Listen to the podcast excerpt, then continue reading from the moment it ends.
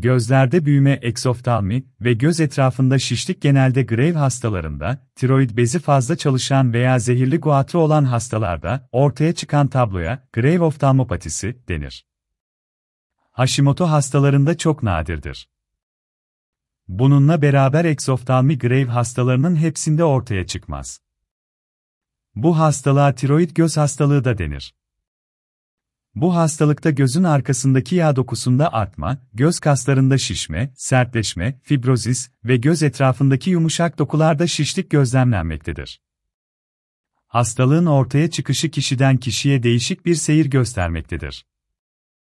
Bazı hastalarda kandaki T4 ve T3 hormonları yükseldikten kısa zaman sonra göz belirtileri ortaya çıkarken bazı hastalarda uzun yıllar çok ufak değişiklikler gözlenmektedir.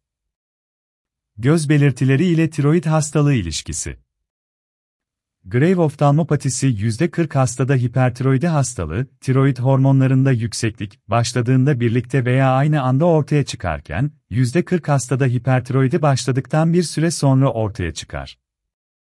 Hastaların %20'sinde ise önce gözlerde büyüme, oftalmopati oluşur sonra hipertiroidi gelişir. Tiroid hormonları daha önce ve halen normal olduğu halde göz belirtileri olan kişiler olabilir. Bu hastalığa tıp dilinde ötiroid Grave oftalmopatisi denir. Bunun anlamı tiroid hormonlarının normal olmasına karşılık gizli tiroid hastalığı nedeniyle göz büyümesinin olması durumudur ve nadir görülür. Bu tür hastalık oftalmopatili olguların %3'ünü oluşturur. Göz bulgularının seyri Göz belirtileri 85-95 hastada her iki gözde, 5-15 hastada ise tek gözde olur. Göz belirtileri 3-5 hastada ciddi olmakta ve hastalık şiddetli seyretmektedir, ancak çoğu hastada hastalığın seyri çok iyi olmakta ve tedaviden fayda görmektedirler. Oftalmopati kadınlarda daha sık görülmekte, kadın erkek oranı 1-8-2-8-1'dir, yaşlılarda ve erkeklerde olduğunda ise daha şiddetli seyretmektedir. Gözlerdeki büyüme veya hastalık %66 hastada, yani çoğu kişide, hipertiroidi tedavisi sırasında, propiltorasil veya metimazol ilaçları kullanırken, düzelir ve gerileme olur, ancak %8'inde düzelme olmaz ve göz belirtilerinde artma olabilir. Bu nedenle tiroid hormonlarının normal seviyeye getirilmesi göz hastalığı için çok önemlidir. Diğer göz bulguları Yukarı, aşağı, yana bakışta gözde ağrı olması Gözde kuruma, kaşıntı, kuruluk ve kontak lens takmada zorluk. Gözde ve etrafındaki dokularda iltihap ve şişme. Gözlerin kanlanması. Bazen çift görme. Görmede bozukluk. Teşhis ve ayırt edici tanı. Oftalmopati her iki gözde olduğunda tanı yönünden problem pek olmaz.